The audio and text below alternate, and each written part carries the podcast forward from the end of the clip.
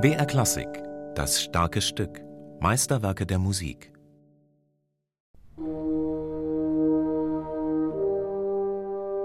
Wie das damals beschrieben wurde in dem Film, in dem Vormann-Film, das ist eigentlich ganz fantastisch. Ich finde es wunderschön. Es ist ein ganz toll gemachter Film und das Adagio, das ist so schön beschrieben. Ich denke immer, das ist nach diesem ersten Choral, im ersten Takt kommt ja dieser Herzschlag, Pom, Pom, Pom, Pom, Pom. Man spürt den Herzschlag und darüber kommt dann diese einsame Oboe, engelsgleich, eine einsame, sehr schlanke Stimme.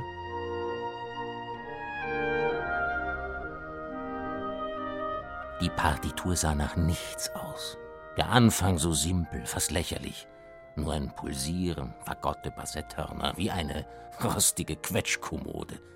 Doch da plötzlich, hoch darüber, eine einsame Oboe.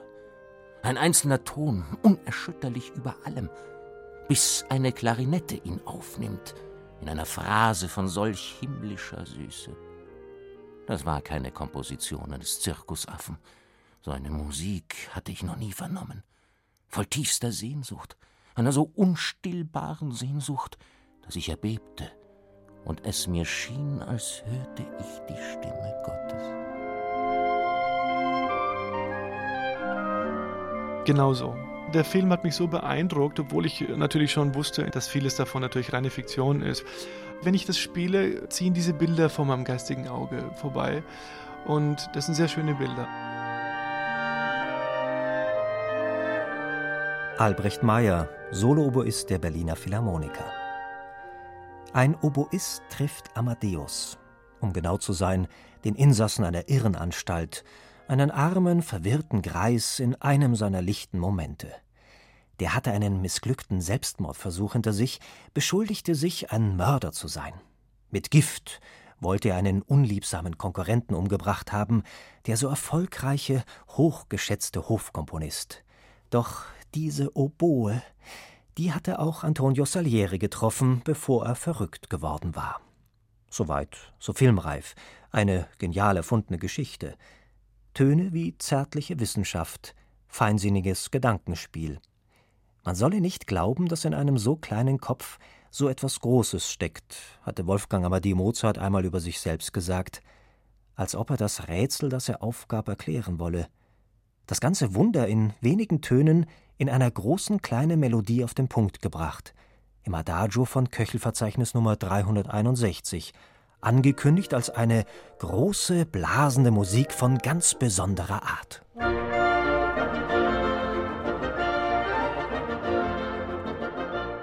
Heute habe ich eine Musik für Blasinstrumente des Herrn Mozart gehört. Eine Musik wundervoll zauberhaft. Sie umfasste 13 Instrumente.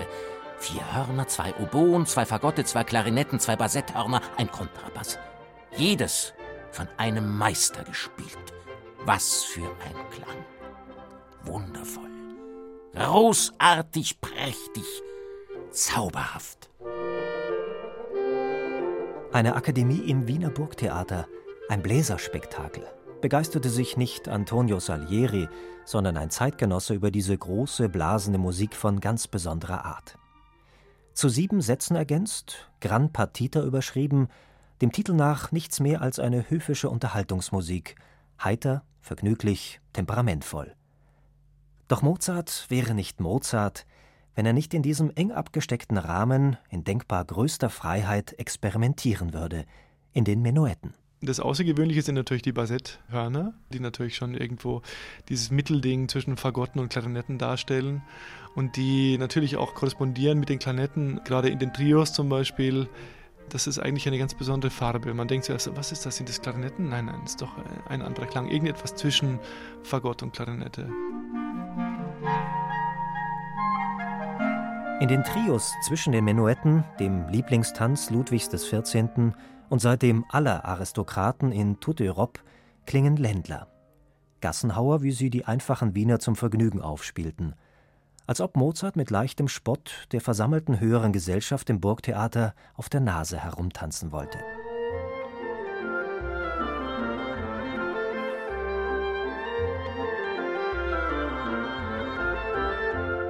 Sieben Sätze, Themen mit fein gearbeiteten Variationen, schier unendlicher Farbenreichtum. Das letzte Leuchtfeuer einer höfischen Musik, zum Zuhören. Die lässt Kommendes ahnen. Die himmlischen Längen, die verschwenderische Fülle an Melodien eines Franz Schubert. Auch wenn Mozart das Stück Partita nannte, komponierte er nicht zur Belustigung eines in Etikette und zeremoniell selbstverliebt um sich selbst kreisenden Hofstaats, sondern für die neu gegründete Kaiserliche Harmonie, die Kaiser Joseph II. anno 1782 gegründet hatte. Acht Virtuosen, begabt mit Spielwitz und der Kunst des Cantabile.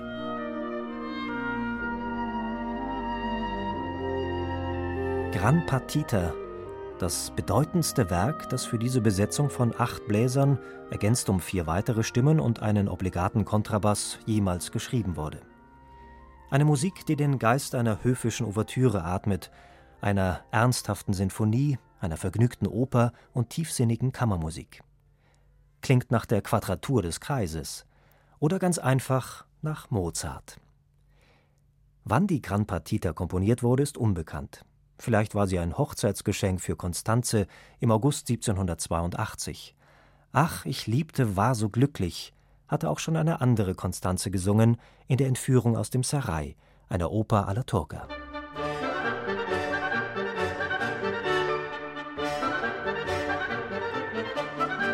Gespiegelt wie aus weiter Ferne im Finale der Gran Partita.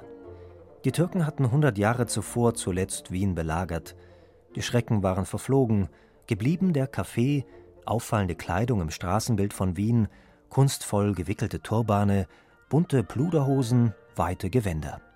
Und die Musik der einstmals gefürchteten Krieger, verfremdet ins Wienerische, als ob lärmende Janitscharen ihr Unwesen treiben würden.